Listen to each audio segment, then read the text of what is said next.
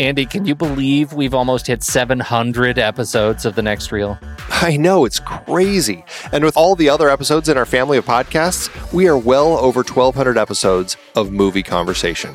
It's really pretty amazing that we've gotten to have these in depth movie chats every week for over a decade now. And we couldn't have done it without our loyal community of film fans. Their support over the years has meant so much. For sure. That reminds me, we should give the merch store a shout out. Buying shirts from thenextreel.com slash merch is a great way listeners can continue to support the show. Plus, they get to sport our great designs. Absolutely. I think sometimes folks forget we have a variety of shirts, mugs, phone cases, and more available. In fact, a great place to start is with a shirt sporting the Next Reels logo. We also have that classic Fast Times Spicoli Surf School tee or the weirdly popular Rusty's European Tour shirt. The one from National Lampoon's European Vacation. Why is that so popular? Search me, but we have sold a ridiculous number of those. I guess there are a lot of Rusties taking trips to Europe? We're always adding new designs based on movies we've covered, like our brand new design for a streetcar named Desire, featuring a streetcar named Desire. So if you want to rep your love of TNR and films, head to thenextreel.com slash merch. Every purchase helps us continue to have these weekly in-depth conversations. So visit thenextreel.com slash merch today. And as always, thanks for listening and being a part of the Next Reel community. We've got lots more great movie chats coming your way. It's hard to believe we have been having in depth weekly conversations about movies since 2011. You're telling me producing this show week after week is so much fun, but it does require a lot of work behind the scenes. If you'd like to help support our efforts, one easy way is by using our originals page when shopping for books and movies that we've covered. Your purchase is made through our links. Give us a small commission at no extra cost to you and allow us to keep having these great discussions. We covered a lot of great movies that were adapted from other material in season 10. Our originals page at thenextreel.com slash originals is where listeners can purchase the source material behind all our adapted film discussions.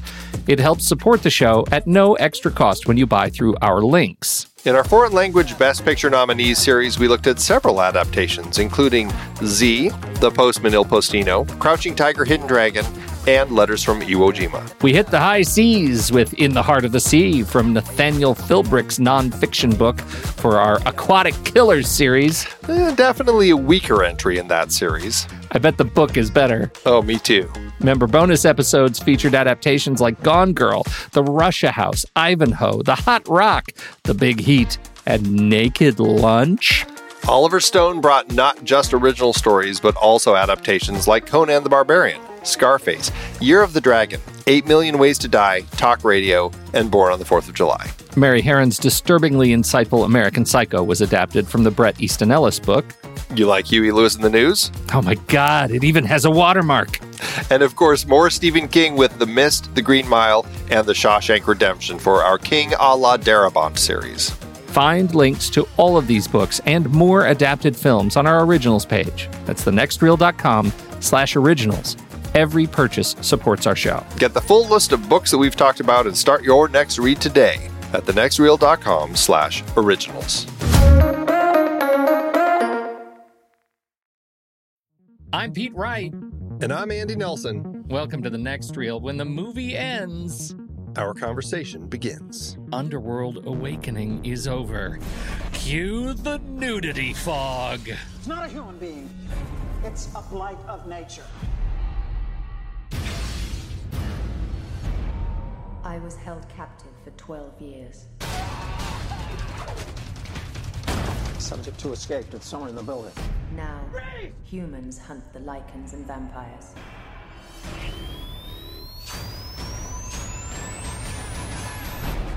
This is a new war. I used to hear stories of the Death Dealers, but they were a thing of the past, never to return. I don't recognize this world. We've lived safely for years, and now you've brought humans into this colony. We stand and we fight.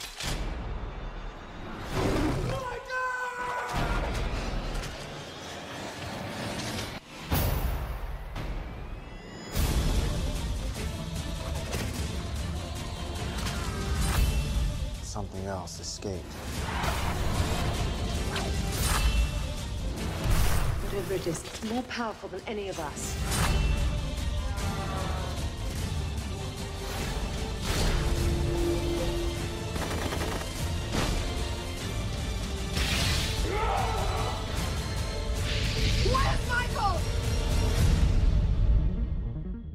Andy, uh, the PVC is still here, but most importantly, we also have a replacement covering for the PVC. If you wanted to learn, let's say you're out there in movie land and you want to learn about all the other things that you can do to cover your body when you're not wearing your PVC, where would you go? I'm really glad you asked, Pete. It's Yeah. very important. Uh, this is a question that I think comes up in a lot of people's minds. The best place they can go is to join the Next Reels uh, community over on Discord, where they can get in on the conversations and learn all about replacements for PVC outfits. You can head over to thenextreel.com slash membership and you can learn all about it. All right, Andy, we're here. We've made it to movie four. Now, you this is the first one in the series that you had not seen at all, correct? or no, it's the one. second one you yeah, hadn't seen. right. All right, so you missed that. You had missed the complete flashback episode that we just I had. undertook yes. in uh, Rise of the Lycans, and now we're back with Awakening. And I was excited for you to watch this movie because we have uh, we have a pattern, right? This is a new war. We had the thousands of years flashback, and now we come back to the present, and the universe is completely reset. It's a whole new thing. The Lycans and the vampires are out in the open. We have a um, uh, uh, we have a father son Lycan duo. That's always a win in Disney movies. Let's see if it works here. Uh, what do you What do you think? How did this movie hit you? Well, the, it's interesting to kind of um, point that out that you know this is we're we're taking a shift in the way that the this universe is structured, and we have humans now in the know. It felt very much like. Well, they were trying to kind of do a reset and trying to come up with something new and unique that that could really shake things up. And I appreciate that they did they tried doing that. You know, I think that that can lend itself to some interesting storytelling. I do feel it ends up feeling a little bit like X Men, like they were pulling a lot from kind of that X Men narrative about, oh, there's something different out there. We have to stop it. Um, speaking from the human perspective. Uh, And so I, I think that they really kind of, there was a, a lot of that. I felt that they really were kind of pushing into this particular story. And also, I felt that they missed the opportunity of bringing Ethan Hawke in for all of the parts where they were having the purge, because I really felt like having him and possi- possibly his family fending off vampires and werewolves in their house really would have been a perfect way to kind of start the story. You were one Don't you hundred percent right. This is a huge missed opportunity, especially in universe, man. 2012. Yeah, right. Let's Underworldia meets Purge. Uh, I totally get it. Um, It- but uh, but I mean, just I, I do think that it's it's I mean, without talking about the quality of the film, I do appreciate that they were trying to find a way to kind of say, okay, what can we do that shakes things up? Yes, I agree. And uh, it is noted that you, I think, are stalling on talking about the quality of the film. okay. All right. That that's fair. What do you what do you think about the uh the awakening? Who is awakening? Because we talked about this with evolution. We have no idea who the hell evolved. And now we're awakening and there is some question. Who awakens, who doesn't awaken? Who are we talking about? Well, it wasn't um, Robert De Niro. No. no. Robin Williams was nowhere. All right. I, I mean, I, I mean, obviously it's Selene and and I guess to a certain extent Michael, right? Because They were literally asleep. they because literally they Yeah. are they have a 12 year slumber. Right. Not that oh, okay. But we also have the Lycans, which have been apparently dogged into the dark and they are coming back. And not only are they coming back, Andy, one of them's huge. Well, okay, but here's the thing. It's been 12 years since this purge started and you know, they've been trying to humans once they've discovered that vampires and werewolves are out there, they have adapted their own their own technologies using daylight and I guess garlic spray. I'm not sure exactly what um to to kind of you know find out who is who and then they can just kill them.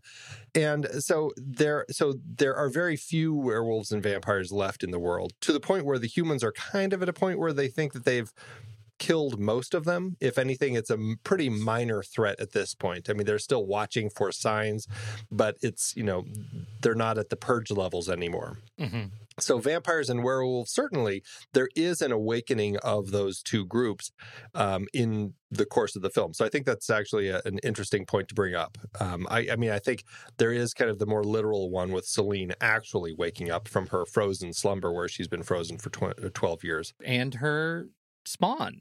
Right. And her daughter, right? and eventually daughter. Michael. Right. Yeah. Everybody is asleep and awakening, both culturally and like this is this is our first introduction to the fact that the people of the planet of underworldia actually now know that all these things exist that's kind of an awakening there is so much awakening in fact that you wonder if anyone will ever sleep again that's very true. So much awakening. All right. So much. So we start with the flashback again. The flashback to get us caught up. Is that mechanic still working for you in number four. My note said, Why the hell are we watching these movies back to back? Because I think it's super obnoxious and getting really annoying hearing Selene's voice at the beginning telling us what happened for the last three movies. I'm done. It is. It is. And I get it when it's a three year gap, but you just don't need it. It's just especially because we're you know at least the the very first two films were just on-screen text that just kind of gave you a write-up which you know is less obnoxious to me. It's mm-hmm. just kind of a stage setter. In this particular case we're getting flashbacks of scenes from the previous movies and we're getting all sorts of stuff that it's just like okay I, I i've just watched these movies. And even if i had waited three years i just feel like you just don't need that. I feel like other filmmakers have proven the point that you just don't need to lay all that on so thick to remind everybody. Well, because I mean, it, it's not even just a short thing, right? It's like the clips from past movies from, you know, the hero shots of the werewolves and the hero shots of the the vampires and the Selene fighting shots and the Selene slamming the lingerie clad vampire ladies in the sewer. And the, I mean, it's so many of those kinds of clips that I think are they're just really tiresome. So I, I don't think the films need that mechanic, and yet it leans so heavily on that mechanic in this movie. It does, and it's uh, it's kind of frustrating, and it's you know it's it, I, I just feel like we're past the point where they need to do that. I also feel that this is an interesting direction to take when they had this, as we talked about in the previous um, film, previous several conversations actually, about how they had kind of laid out this trilogy idea. And the third film would be this flashback film to the early days of the Lycan uh, vampire war. And here we are in this place after the third film, which was largely a Lycan positive film. We like the Lycans now. They have been um, slaves to the vampires and they have this rise up. And so I felt like this was a strange shift to after that film to go back to a place where oh yeah Lycans are bad again. Right right. You remember remember how you need to be emotionally drawn to the Lycans? Now they're just monstrous automatons again. Now they're just exactly. the things that run on the walls. I think they're either rats in the streets yeah. Right. or evil scientists. Right. Right. But we also have the standout extra large lycan we have the it's like the superhero of all Lycans and he's twice the size of the Lycans. He gets injections of special Lycan enlarger gel in his eyeball.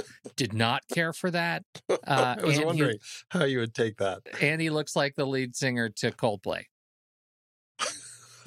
It, you know yeah i i struggled with the fact that we had a, a person who just would turn into a giant giant Lycan, like Hulk, like literal, like he was huge.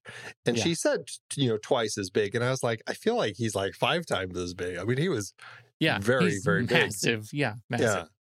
Yeah. And it just, uh, I mean, okay, sure. It's scientists who are working on kind of evolving the Lycan science so that they can find uh, all these great ways to improve. And as we learn, they're trying to use Selene and Michael's daughter, Eve, use her genes to further evolve them so they don't have a, a, a intolerance to silver and uh, stuff like that. And I, I don't know. I just felt like it was a real, a real stretch with some of these things that uh, I, I don't know. I just I struggled with the directions they were going. So, uh, did you did you find that you you liked it? Before we get into a little bit more detail, did you find you in any way that you liked the movie? I, I had fun with this one. Yes, Yeah. I did have fun with it. I I had heard actually that this one really was kind of a great reset to the franchise and it really sets things back on track. I don't know if I really agree with that. I was like, I think I have more questions now after watching this film than I had had before. And I struggled with that, but I still had fun with it. More fun than I had with the third film. All right. So, in in terms of setting the time, the the movie takes place after our blastback extravaganza. The movie takes starts nine days after the reveal of the vampire virus. That's what it says. The non-human species in the nine days since the first discovery of the non-human species. Right. That sets our Mhm. time. Right. Um, Celine eh, has been asleep for 12 years. So they've managed to keep managed to keep it all secret for 12 years or 11 years uh, 12 years minus 9 days. And now there's some reveal happens and the world rallies against the vampires so fast. So fast. Do you agree? Like they marshal mass response over the course of 9 days, which I think is more important right now because we're in the middle of the reveal of a pandemic. Yeah. And we're not doing it right. And so I worry that not enough people have seen Underworld Awakening who are in authority to do something about the response to a pandemic. Well, I'll tell you the hmm. difference though, Pete. What is the difference? You can't please? shoot a gun at coronavirus. That's That's, true, the difference. but you can shine light We're on humans. it, Andy. People want guns in their hands. You can't. the problem is, yeah, people people need guns because you know, as she says, human beings no longer kill each other. We are the enemy they've been waiting for. And so, yeah, coronavirus is just isn't the enemy we've been waiting for. It's just Ah, not as fun to shoot a, shoot guns at it. you're right. You're right. I missed that whole. I missed the whole point. Before we jump into kind of the more specifics of this film, I just I feel like we should bring up that there is an animated setup for Oh, good film. timing. Yeah. It's called Underworld Endless War, and it was a three-parter, each one about five minutes. It came out when the initial, I think it was the Blu-ray that with the first three films, it was a special feature on that, and it was three anime stories, part one, part two, and part three, about Celine over time as she is battling this this. Uh, uh, family, these three Lycan brothers, and kind of battling one in each particular story and they take place in 1890 1967 and 2012 and it is kind of like you you see the setup of of things as the vampires and Lycans are kind of moving through time always in paris in this particular film which is a good clue for us in underworldia we know has paris in it they have a paris too Under that's an important Parisia. note. Yes. Yeah. And um, they also were very early technology ad- adopters. Her guns in 1890 felt like really modern guns. Well, and the as we Lycans know, had a daylight right. grenade, grenade in 1967. Absolutely. We learned that everything we have, everything that we've built our technology infrastructure comes from vampires and Lycans right now. And I don't I think they're the the unheralded heroes of information technology and uh, military technology truly. You know, the problem, though, he, P- Pete, is that the history books aren't written by the vampires and Lycans. That's Because- why. History books are written by the winners, Andy, That's right. not right. losers. Not these loser vampires and We, de- werewolves. we we clearly decimated them at some point. We clearly. decimated them. They are sleeping. Yeah. Yes. All right. But it is important because the last story, which is in 2012, happens in this period of the purge, right? Now humans know what's going on. So, what do you think? Did you uh, did you learn something about this? Uh, about the thing that you didn't know? Was this was it useful? Addenda? No, but I mean, if anything, it sets up. Okay, so we know the first two films essentially take place back to back. So essentially 2003, right? Right. So I guess I'd say between 2003 and 2012, when that third, or when that's kind of the third of the anime films takes place, that's the period somewhere in there. And, and I'm assuming it's pretty close to 2012. That's no, it can't be because, well, I guess it can be. Um, we just, I don't know. I guess I don't know what I know. what have you learned from it? all I know is that if if all of that happens, like if the beginning of this film, when humans figure out what's going on, happens as close to that story as everything else, I mean, there are a few things. Either she and Michael have been on the run and have been leading their own new, newly evolved lives since 2003, and now it's 2012 and the purge is happening. Um, because if there is this 12 year period where they're frozen, this whole film is taking place maybe 2015 if if they're still alive in 2012 then now we're looking at closer to like 2024 That the when when the bulk of this film is taking place oh jeez, you're right. Nope, they've tied it in knots again. The animated film threw me because i thought i had everything figured out where it was all taking place in 2015 like the bulk of this film but now i guess we're looking at 2024 so this because is a they've future been film because they've been asleep and they're still they've been she's still frozen hunting. for 12 years They've been, but they and we know she was at least not frozen in 2012 according to according to the animated film Okay, you're right. Yep, 2024. All right, so maybe it's your future guns that we haven't earned yet. That's what it is. But you and know it makes they- sense then for the police because now we're just looking at the metro metro police, which is Mhm. the most generic police we could possibly have. So I guess that Yeah. makes sense that Underworldia would have such police. And under Parisia has Metro Police. Yes, They're they just do. all they do is work on the subway. Uh, we also have in this animated thing. I mean, they they pulled in all of the tropey tropes, especially the visual and stunt tropes, which we have again in the film. We have the spinny flying vampire stars uh, flying at our faces multiple times. Uh, we we get those, which is always fun. Uh, we have the winged victory jumping pose that she does, her kind of hero pose, and she does it a number of times in the first five minutes of the movie. Uh, she really likes it. Mhm. Plus, they include it in the flashback, so she's always got her arms out and one knee up, and and it's kind of ridiculous in one place. I don't even believe Selene could jump off the building like she does and turn quickly as quickly as she does in midair and hang on to the flagpole or whatever she's hanging on to to pull the guy off. But I will say there are some fun fight sequences. I think they. Once again, this movie is adept at answering the question. You know what would be cool without answering the question, but really though, and I think that is uh, that is a, a, a, a true statement about the entire universe of Underworldia. It just there's stuff in here that looks cool if you truck with the universe. And as we move on, the more reviews I'm I'm reading about people who are are really getting tired of Underworld is they're particularly tired of even as they've reset the narrative in this movie they're tired of the look and the the the production design the elements of the film that that make up kind of what it is.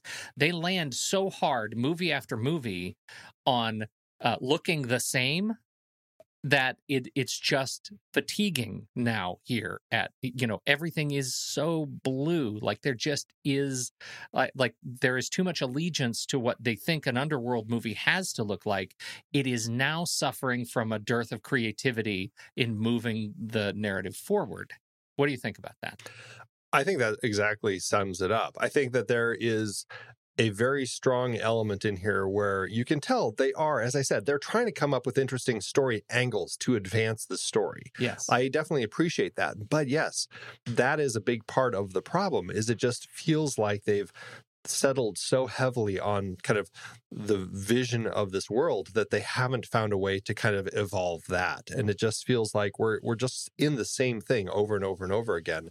What can we do to get out of this? And it's uh, especially now that Selene's fine in the sunlight. Yeah, fine in the sunlight, and so is her buddy David because of the whole heart thing. Everybody, but wait, I I maybe I maybe have stepped on myself because I think I may be referring to the the last movie. Did I just refer to the last movie? Yeah, I was trying to think of David. I'm like, I'm not sure. I I well, no, he she pumps his heart here. Okay, good. Because and this but is I don't I don't think that has in- anything to do with seeing the sunlight. Unless I'm Well, missing something. no. That have you watched the last movie yet? I haven't. Okay, then haven't. I've stepped on the last movie. I'm sorry, Andy. Okay. Now you know. Now you know. Everybody's trucking in the sunlight in the last movie. It's just the vampires. Yeah, yeah. No, never mind. Okay, because But- it- go ahead. Okay, go ahead. Finish your point. Finish your No, point. there's no clearly there was no point because it's a point for Blood Wars, and I can't talk about it. Mm. Oh, my whole point is I get tripped up just now talking about uh spoilers for the movie that you haven't seen yet because they're the same movie. Well, That's a yeah, real and- problem right now. Oh, yeah. It's and it, it it starts hitting this frustrate this point of frustration where it's trying to figure out like what what story are we looking at here because it still is a vampire Lycan war here. It's just the Yeah. Lycans are now super scientists figuring out how they can evolve so their Lycan brethren, and you have the vampires living in some super elaborate secret cave Right. at some you know hydroelectric dam or something. I don't know. Of course, it's a hydroelectric dam. Yeah, what just- are I they mean, trying just- to? What are the Lycans? eh, To your understanding, what are the Lycans trying to evolve? What are they trying to do? Well, I, I mean, obviously they have because they have Super Son. You know, Mhm. he's this giant, giant werewolf, and so my understanding is Stephen Rea's character is. I don't know why it's taken 12 years, but he's trying to use the DNA from subjects zero, one, and two, which is Selene, Michael, and their daughter Eve, trying to, well, one, build a tolerance to silver, like so that they they can't be killed by silver anymore and trying to um, improve their healing so that they heal really fast which they kind of already did Mhm. um, but i guess even faster and their size trying to improve their size so things like that that you know it's like uh, and, but also i'm not completely sure i understand exactly what the motivations are at the end because correct me if i'm wrong but didn't it sound like they were planning on mating the uh the son with the daughter Yeah, which yeah. That's sure what it sounded like to kind me, Andy. kind of gross What are they out. trying Yeah. to create here when mating Gigantor the werewolf with the 14 year old or 13 or 12 year old who yeah who is um, is already a hybrid offspring? she's a hybrid well So she's we're a having a- hybrid hybrid a tri right? a tribrid. she, A tribrid. because he's he's a vampire werewolf blend she's a vampire immortal blend And so it's a quadbrid. no it's a, a tribrid Well, because the vampire, it vampire, counts only once. Right. It is a tribrid. Just a it's little- a tribrid.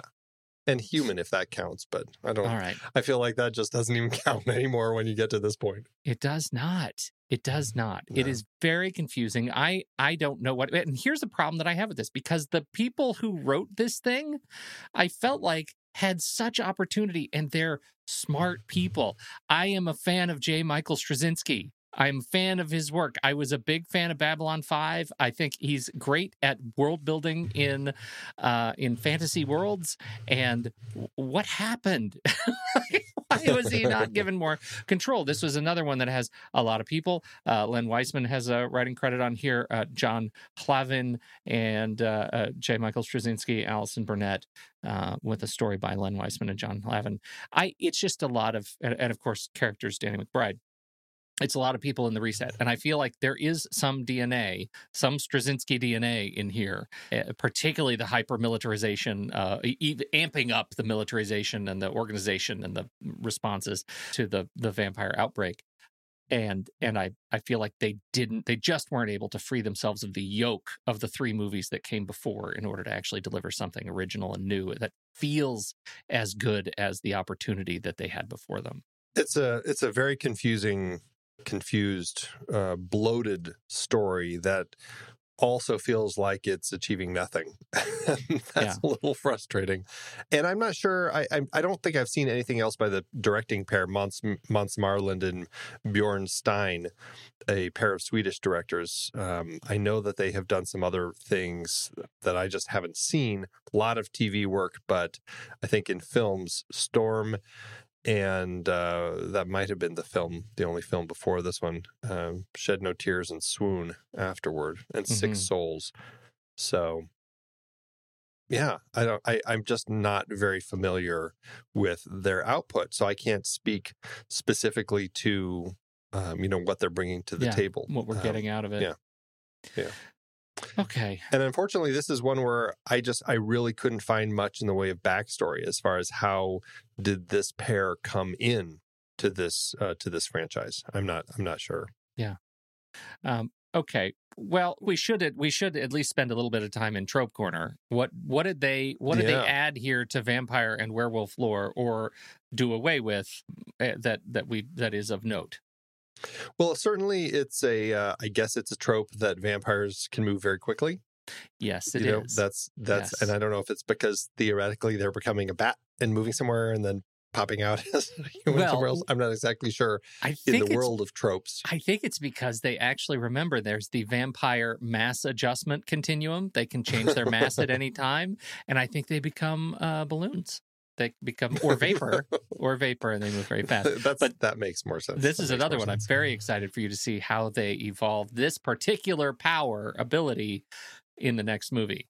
Oh, I'm looking Andy, forward to it. are you in but we do it? at least ha- at this one we do get to see kind of a Jedi run. You know, I mean, Yes. Selene really goes fast as she's uh, running around in this one, uh, running around in the lab. Right. So, in the lab and in the there's a great hallway pass where she cuts all their Mhm. throats. I mean, there's there's Yeah. some very cool stuff going on here. Okay. There is definitely so. All right. definitely so. We also have a trope, which is definitely an old trope trick where um, some like in this particular case, it's Selene, and she's watching this scene where the police are investigating a possible Lycan attack, and she's tracking, trying to th- see if it's Michael, and she's looking, and we see the cop, and we kind of get in on his story, and then it's almost like he feels like someone's watching him, and he turns and looks. But Yeah. no one's there. And then we cut back and we see that Selene has left her post. That is a trope that I feel like we've seen a million times in movies. The old, you know, is somebody watching you or not trope. Right. Right over. They're just over my shoulder. Yeah. right. Totally agree. There's there's also the secret of scientists hiding what they're doing from authorities. hmm And Oh, funded no, by no, we those don't know same what's happening. Yeah. funded by the same authorities in in Yeah. you know the political machine and using their money for ill-gotten gains. Okay. Right, right. We also have the, the, the possibly one of the silliest tropes of where you start a car by just jamming a knife into it really hard into the ignition. Does that work? Uh, Would you? I'll tell you what. I'm gonna wait. I need you to go try that on your car. Just a knife or a big flathead screwdriver. Just jam it as hard it as you can in there. I'm, Mhm. Okay, hold on. Yeah. I'll be right back. Wear rubber gloves. All right. Yeah. Uh, we also have, I, I feel like this is definitely a vampire and werewolf trope that we have seen quite a bit. When they die, they get converted back to human form. Yes. And so it's just a human body laying there after right. all is said and done. because you have to hide the evidence. Then it's just a murder. Yeah. And now we have police and we have that whole police angle. We're going to talk about that in a minute. Speaking of that particular trope, I, I guess I'm confused because we do see as Selene is exploring this world that she's in 12 years into the future, her future, she goes into a store and sees that they're selling Lycan and werewolf teeth. Yes. Now, how do you get Lycan and werewolf teeth if they turn back to human form? Do Well, you, are do you pulling they- them from live pulling- Lycan and a live werewolf? pulling them from a live, or live yeah, Lycan live vampire? werewolf. Yeah, that's exactly what you're doing. You're somehow tricking them. You're distracting them long enough to get in there with pliers and Hey, just they need dentists pull too, them out. Pete. It's a dentist. It's a black market. There's a dentist in the black market who probably takes vampire or Lycan teeth on trade for services rendered. That's a Yeah. crazy, crazy job. Do you know what? this is a- this- Veterinarians. it's actually veterinarians. Yeah, this is a veterinarian, right? this is the question though that I have. Um, so we have so Michael he was converted. He was turned into a Lycan in the first film. This is And so we're talking about Michael as portrayed by Scott Speedman in the original yes, movie. back in the very Right. first film, Michael. He's, He's- turned into a Lycan. He's in this movie as a prop. He he, and it's not even him. It's it's Right. literal prop with his digital face on it. Right. Um, Selene bites him Yes. to to feed on not to feed on him, but to to feed him. to feed him to help him become a uh, you know come back to life after the fight that he's dying Yeah. from and so he becomes a hybrid so if so in order to become a hybrid you need to be bitten by a werewolf Yeah. or to feed on vampire blood If you're already a werewolf. if you're no if you're anything like if it- to to turn someone into a vampire You have to you have, to them I drink think your if blood you, or the way I understand, I mean the lore as I understand it is you have to both be bitten by a vampire and feed on a vampire. You have to have an exchange of something like that There's yeah, I remember. Winona Ryder very specifically drinking Gary Oldman's blood Yes. to she take Yeah. me away from all this death and Yes. drinks his blood. So okay, so now Lycans are constantly biting and attacking vampires. Are they not worried about drinking that vampire blood and becoming hybrids themselves? Apparently they are not. Apparently because science has said it's okay if, if the red shirt vampires or werewolves do it. But we have one gigantor uh werewolf who we're trying to inject it in his eyeballs. So don't worry about it. We're gonna be fine. Is pretty much what the universe says. You're right. You are really yeah. The nature of hybrid blood and how all this works is very, very specific. Ah, it's so I frustrating. feel like they're they'd all be hybrids. they're all hybrid. That's the problem is that they're all hybrids, and this is this is what this is evolution. This is right. I mean, this is this is should have been evolution because now That- it's maybe just that- survival was, of and we just fittest. it. It's yeah, it's like we're just everybody's commingling now, and we're going to have one uh, completely commingled race. And because these transitions happen so fast, right within minutes, you're a vampire hybrid. Your rib cage expands, and now you're new thing. There should be no purebloods anymore. Is what Yeah, I'm saying with all the fighting that they do. Exactly. Yeah. Yeah. All right. Well, glad Huh. we litigated that on the show. Yeah, right. Back to tropes. Um, of course, there's um, the whole secret entrance to More the lair with some crazy, yes. I don't know, spiral stone staircase thing that drops into the ground. Which is awesome. The spiral stone staircase sure. thing in its crown is its own trope, and it's fantastic. Totally is. Yeah. Totally is. Yeah. And they're still very sloppy eaters. That vampire trope has not gone away. That's true. Blood they still try to face. They're uh, all over their faces. Yeah. And they still try to perpetuate the trope of the full moon, but I never really understand what for because I don't feel like they're doing anything with the full moon No, ever. no, it's the it's the worst. Why do they do that? It's just a show. It's just for show. It's just for show. Yeah. And then I have a line, a line of dialogue that in and of itself is incredibly tropey. This is when Selene is working with the detective. He says, as they're trying to figure things out, he says this, and and it's just it's totally a trope. He says, This goes much higher. I believe all the way to the top. Oh, all the the all the way to the top trope. All the way to the all top All the trope. way to the top. It's Yeah. fan, it's fantastic. Yeah. it's fantastic. I I look at Michael Ealy, uh, who played the detective, who I like very much. Uh, he was in uh, Sleeper Cell, which was one of my very favorite shows, and uh, I a- ask myself uh, constantly while watching this movie, "What are you doing here, Michael? What are you doing?" He's been in a lot of stuff, Yeah. and I generally enjoy him uh, when I see him in other projects. This is one of those ones where I did say, "Yeah, why are you in this? Why There's not really this?" much here for you." I mean, I guess, I guess in context of being in a vampire werewolf movie, sure, there's some joy in just being in a big effects extravaganza, and like I said, it still is a fun enough movie. Yeah. it's not Yeah. not fun. right? No, It's it's, just, it is hmm. not not fun. Put it on the poster. Oh. Uh, okay, we have. Uh, were there any other tropes uh, that you wanted to walk through after secret entrances? Are we okay? You know, I feel like the only other one that is kind of a trope is that, uh, well, at least this franchise has established it as a trope, is the whips. Once again, we have more whipping going on with these vampires, uh, taking the whips out to attack. the time it's David. with. David is the whipster. He's a Yeah. real. He's a real whipster. Yeah. And uh, and there are whipsters in the animated thing too. They, Yes, they really they- love their whips. And I think we've established whips are dumb.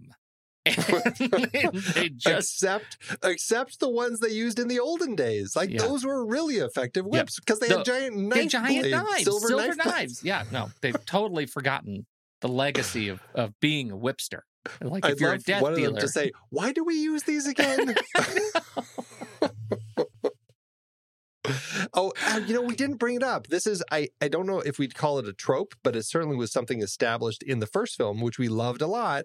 Is when Selene shoots the floor in a circle to fall through to the floor below. yes, Here we have her doing something similar. And I was like, this was actually a really cool way to evolve that was when she was in the elevator that was falling and she is shooting out in the elevator so that when it crashes, that she actually um, survives. I was like, that was actually pretty, or no, it's falling toward her. falling to- right? Toward she- her, and she shot so it would come shooting down over her Yeah. So because she's shooting she the, is the because floor. she Yeah. increased her mass so that she could perforate the floor above her, and when it hit her, Yes. now uh, uh, colossus of a body. Uh, it punctures the floor out. It was so Yeah. funny too because uh, let's see, I I picked a movie this week on the Sat Mat that was Resident Evil Retribution 2012, right? Same time. And if you look at the cover of Resident Evil Retribution, it's Milla Jovovich uh, standing on the cover wearing a full PVC bodysuit.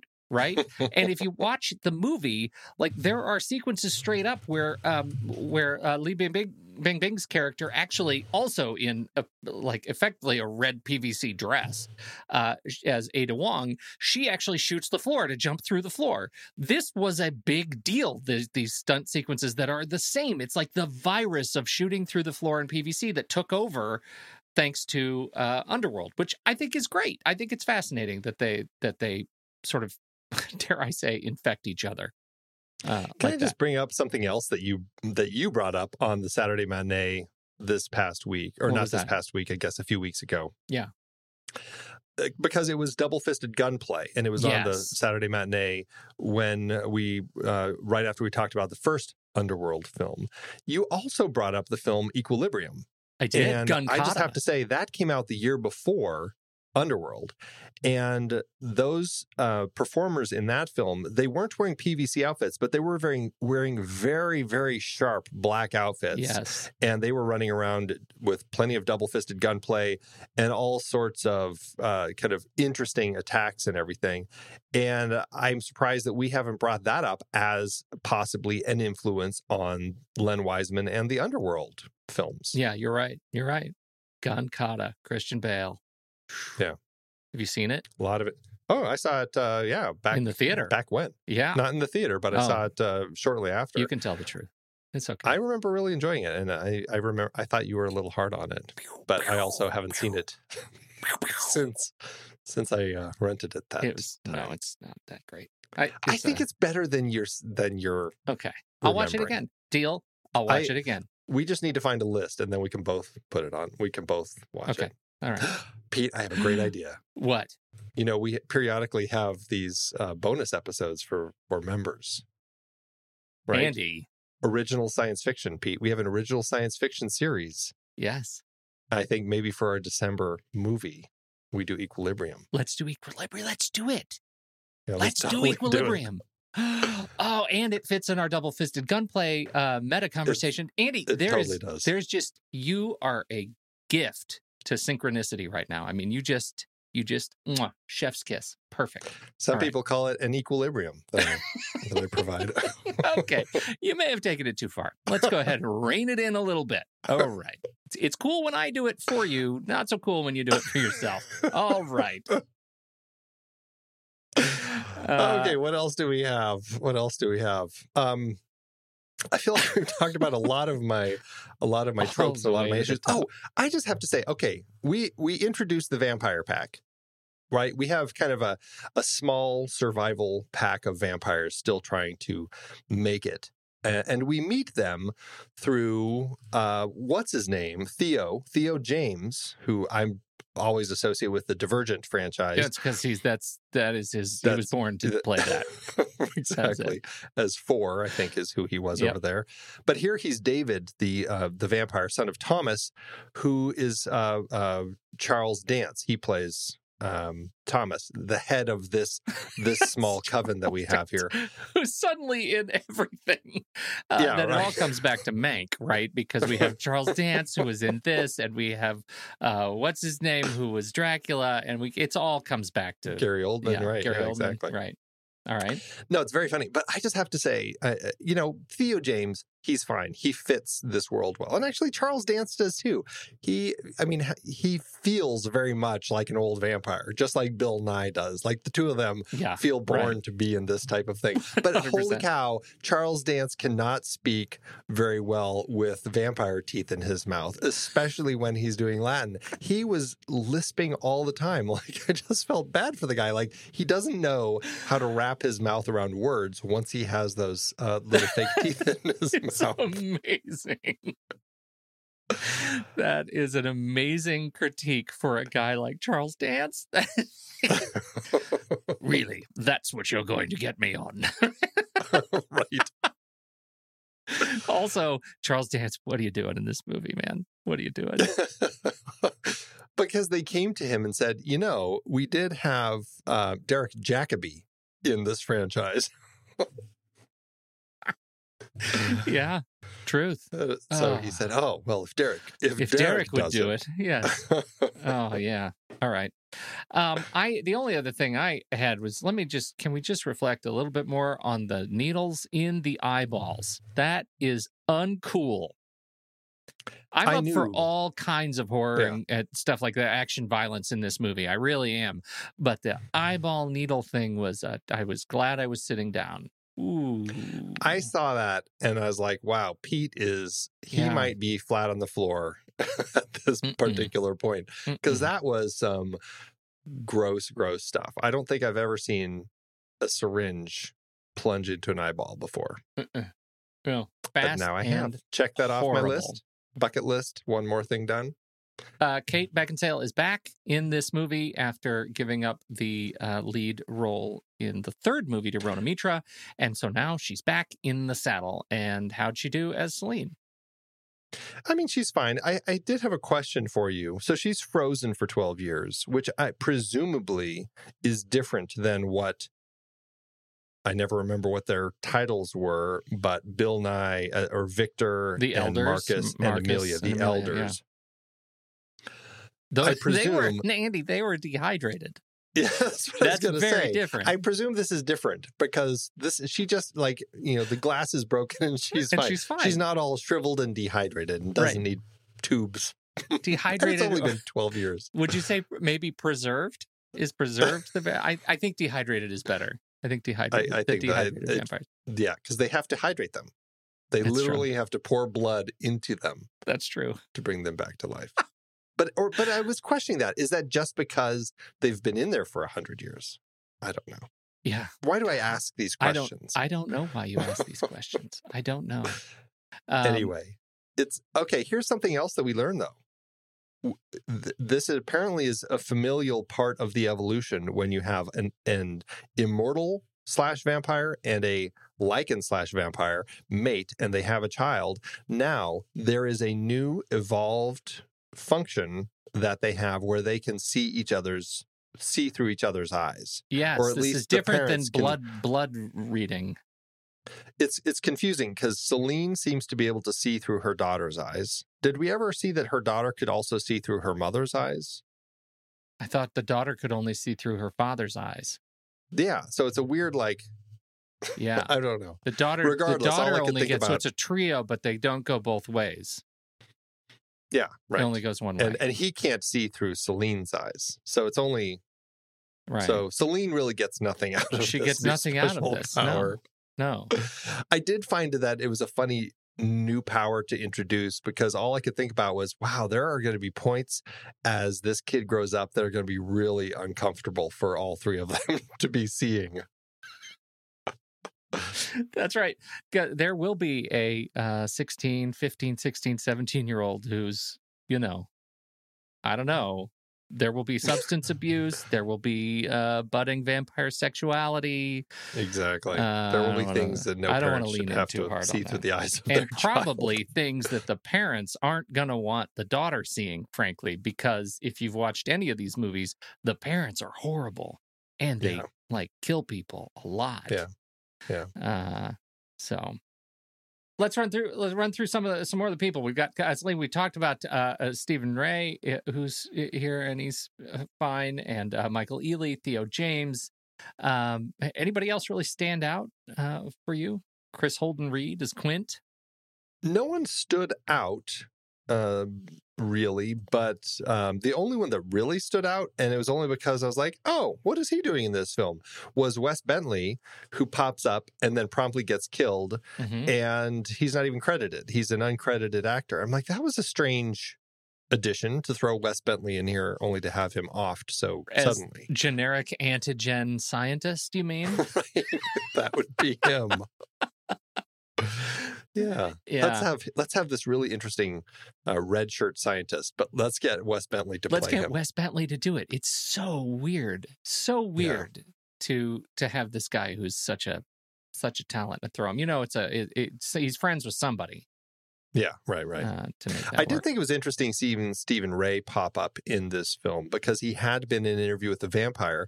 And so I feel like perhaps for him, this was just another opportunity to actually check that box, marking off another supernatural creature that he could actually be. So yeah, I wonder right. what will be next. Uh, a cinematography by Scott Kevan uh, is our man behind the camera here. And uh, once again, I think if you're going to give credit where credit is due, that credit belongs in adapting this universe to look exactly like the rest of the universe has always looked. If that's what you're going Yeah. for, he did a fantastic job. 48 credits he's done a lot of stuff and frankly like some of his his best work is uh is some of his most recent work uh which is on the show Gotham which I'm a huge fan of Gotham. I thought it was great and uh, the some of the episodes that he did the I am Bane episode Trial of Jim Gordon like he actually is behind is the behind the camera on some really exceptional superhero TV stuff. Uh it was really good. Hmm.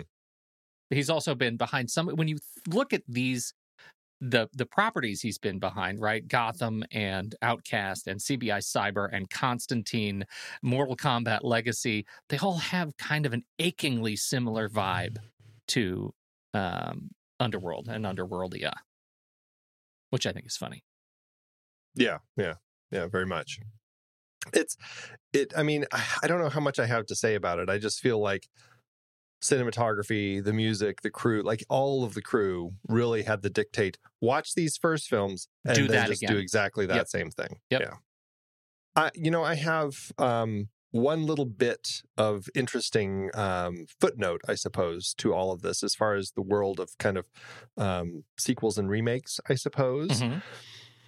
I know we have one more of these movies to still talk about, but uh, Kevin Grevioux, who had been one of the creators of this, also wrote the film I Frankenstein. Do you remember that film, I Frankenstein? I do Uh, remember that film. Yeah, with Aaron Eckhart. Aaron Eckhart, and Stuart right. Beattie directed it. Uh, wrote uh, all, was one of the writers and directed it. Kevin Grevioux, I think, came up with the story and uh, wrote the graphic novel, and then Stuart Beattie wrote the screenplay. Well, interestingly, th- that came out in 2014, and and Kevin Grevioux had planned on it being a crossover film with this universe. With this, Yeah, Oh. right. That was kind of his intention was was uh, kind of making a big crossover, and and he had so planned it that blue. way with the Both graphic of those novel and movies are so blue. right. Yeah, he said uh, in a pre-interview, uh, pre-release interview, that in an early draft of his screenplay, Beckinsale would have made a post-credit cameo appearance as Selene, and that there would have been underworld Easter eggs. But alas, none of it was used, and so we ended up without that fantastic crossover event. Fantastic, you say? Uh, maybe. You know, and then just I think going back to your um, the point you made about Resident Evil Retribution in 2012, turns out that in they had actually talked about doing a crossover with the Resident Evil franchise as well. I th- I actually think a a crossover between the uh, Underworld and Resident Evil universes would have been amazing, particularly right now. We just discovered that all of humanity sees uh, the Underworld characters as a virus, and then we unleash the actual Umbrella virus on on the rest of the world. I am all in for it. I am absolutely all in for it. Also, um, this one I think might make the most sense. Kate Beckinsale said that they were actually planning a crossover with the Blade series, but um, because which would have been, I guess, the fourth of the Blade films. I think Yeah. they only made three of those, right? Right. But ended they ended up canceling all of that, of course, because Marvel Yep. decided, you know, we're going to really push on all of these things, including Blade, and bring that into the MCU. So that was right. the end of the conversations with that. I think that was probably smart. I think that would have been, as they say in the underworld universe, a tainting factor to, to Blade, not Underworld. Although I don't know those later Blade films. I so just thought sure. the, I I, the, I hardly remember Blade Trinity, but I do. Je- Jessica uh, Biel. We've talked about this on the show when she shoots the arrow and destroys the thirty thousand dollar camera because she hits it bullseye right in the middle of the lens. right. That's my favorite Blade story. Uh, That was a even- great I have no memory of what the thing was about. Right. uh, yeah, I don't either. All right, how to do it award season? It had one. Was it a Razzie? Was it, It a wasn't. TNA award, Andy? Because those are disappointing. I know. At the BMI Film and TV Awards, that's music. Uh, the, at the Paul Haslinger, we've talked about him a number Mhm. of times. He actually was the winner of the BMI Film Music Award in 2012. And uh, so, but it's one of those things where, you know, the BMI Film Music Award, ah, everybody's a winner, Pete. everybody's a winner. Really, truly. it's the honorable 16, mention. 18, 20, 22, 24. 24 nominees, 24 winners. Oh, Andy. Oh, So, but Like- hey, it's it like did better soccer. than Rise of the Lycans. all right. Uh, how did it do at the box office?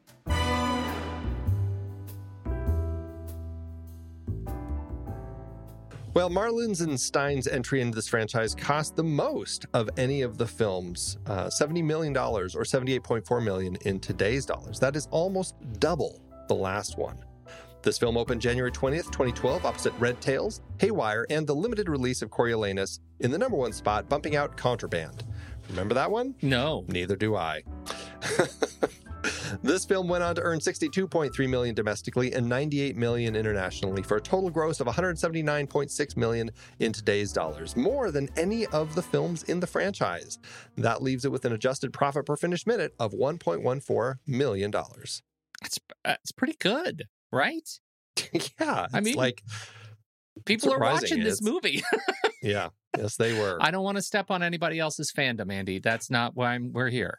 Because No. honestly, I, I I feel like this movie, as much as we we're kind of down on this movie, I did have a good time. The things that fatigued too, me yes. were fatiguing, but my goodness, the things that that they did with such exuberance, some of the stunts, some of the CG didn't work as well as I would have hoped it would have worked, especially as an evolution off the third movie. Uh, it felt like some shortcuts might have been taken, but the stunt work, the rope work, I I had a good time, and I think uh, maybe we should take it to the mat I think we should. Yeah. head over to flickchart.com slash the next reel you'll see the list of all the movies we've ever talked about on this very show if you swipe over in your show notes tap the word flickchart it should take you straight over to the flickchart database where you can add this movie to your catalog and see how it stands up against ours First up, we have Underworld Awakening or Il Postino, the Postman. well il Postino. It's the Postman, yeah. yeah All right, Underworld Awakening or Piranha. Well, I'll take Joe Dante. uh, yeah i'll take joe well toxic it's just the the benefits of toxins Just like Brittany. to the yes. world right Underworld Awakening or Near Dark. near dark I'll take Near Dark. Underworld Awakening or Next Friday. Oh, Oh, I'll take Underworld, Underworld Awakening. Yeah. Yeah. Underworld Awakening or The Crazies? The, original. The 1973 Crazies. film. I'll take The Crazies. Underworld Awakening or Wendy and Lucy? Underworld Awakening. Wendy and Lucy. Here we go. All right. One, two, two, three. Scissors. Wendy and Lucy takes it. Underworld Awakening or Dinner for Schmucks? Dinner for Schmucks. Hmm. Yeah, I guess so. Dinner for Schmucks. Underworld Awakening or Alien Resurrection? Um, Two number fours. Andy, I'll take Alien Resurrection. I think it's Alien Resurrection. Yeah, it's got it's got some. It's got the swimming sequence. It's Yeah, it's good. There's it's got good the stuff. sequence in the Yeah. with the lab with all the All the- yeah, mutated ones. All right, Yeah. I'll give it Resurrection. Underworld Awakening or Friday After Next, just in time for the holidays. I might lean on Friday after next. The Ah, Hmm. This is Boy, This I'm going to say Underworld tricky. Awakening. Really? Yeah. They're they're both you know Okay. All right. about on level there. Underworld Awakening. It is. All right. Well, that lands Underworld Awakening in spot 451 on our chart. 451 out of 482 films puts it at about a 6%, pretty far down the list. That's pretty bad. How'd it do on your list? It landed better, 3908 out of 4521 or a 14%. Uh, this puts it at 1,069 on my list out of 1478. Uh, according to the algorithm, if I were to go over to letterboxd.com slash the next reel, this should be a one and a half star movie. Mm. The question is, did I have one and a half stars worth of fun or more stars worth of fun? You rated Rise of the Lycans one and a half stars with no heart. I think I think this is a two star for me. That's what you did for Evolution. Yeah, I'm gonna give it. I, you know what? Hmm. I'd even go two and a half stars of fun Oh, wow. Okay. because I think I think I would rate this one as higher than Evolution. I would rate this as just below Evolution. I rated that two and a half stars with a heart, and this one I would do two stars with a heart. so I feel like we're right there, but just a little Okay, yeah, that's fair. So other. where does that put us as an average? Two and a quarter. two and a quarter. Yeah. So on heart. Letterboxd, it'll round up to two and a half with a heart. Yeah. All right. Yeah. Not a great right, movie, but I still had fun with it. Yeah, you know, it was uh, It's fine. I'm finding that you really cannot ask the questions that we're asking when Truly. you go through these films. Uh, we break these movies by even being a part of this conversation completely. uh, but we have finished the fourth one. That's right, the fourth Underworld movie. Where do we go from here? Believe it or not, we are going to be ending this franchise next week. We're going to be talking about Underworld Blood Wars. You've already alluded to that from 2016. So the final film will be coming up next week. Just wait, everybody. It's Snow Selene. Mm. When the movie ends, Our conversation begins.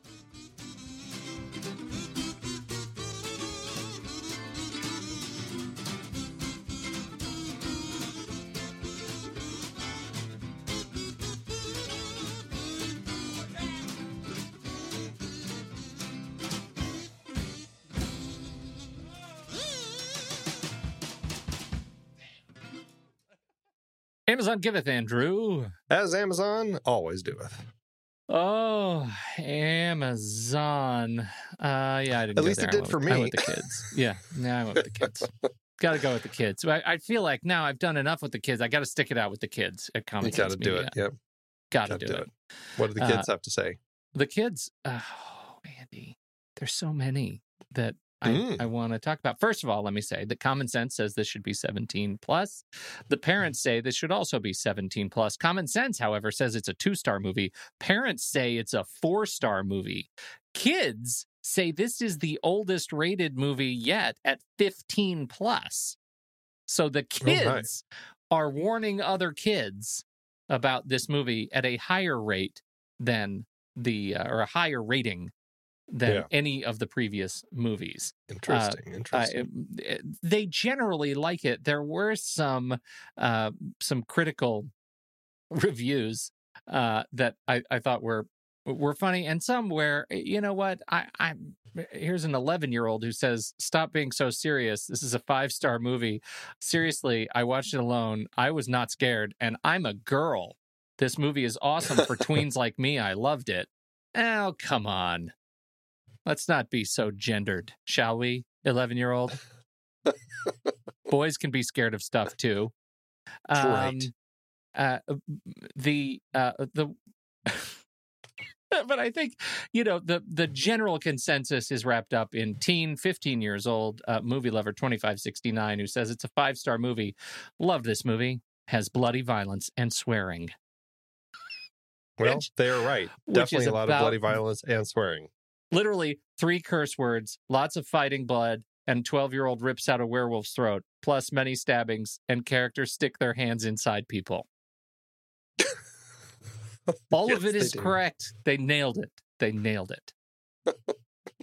Truly. What, what do you got? All right, I've got a. I went high over at Amazon. I went for the five Bold. stars because uh, I like seeing people who really love these films. This is by Topher Ray. Gave it five stars and said, "How do you channel the cultural consciousness of an epic that has existed since before Beowulf? Beowulf was written into a pulp action movie about werewolves and vampires. The writers of Underworld Awakening have done it, and have done it well." Wow. I. I'm not sure that they, they know when yeah. Beowulf was written. I- Either the epic poem or the Angelina Jolie movie. oh well. Thanks, Amazon. I've been podcasting since 2006. In that time, I've tried countless hosting platforms, but in August 2022, we switched to Transistor to power all of our shows here at TruStory FM, and it's been a game changer. I love the Transistor allows unlimited podcasts and storage without extra charges. We can publish so much content, and we do. If you want to start up a podcast, do yourself a favor and host your show on Transistor. With their one click publishing, you can get your new show onto all the major podcast directories effortlessly. And their website builder lets you quickly build custom sites for each show. The detailed analytics are invaluable too. You can access all kinds of listener data anytime. Oh, and the versatile players allow you to embed episodes anywhere to reach new listeners. Plus, the team behind Transistor is super responsive and keeps making the platform even better. After using countless hosting services over 15 plus years, Transistor has been hands down the best podcast partner for us. If you want a hosting platform to take all the worry out of getting your podcast out into the world, go to thenextreel.com slash transistor and check it out. Support our show and support your own show by going to thenextreel.com slash transistor. Start growing your podcast today.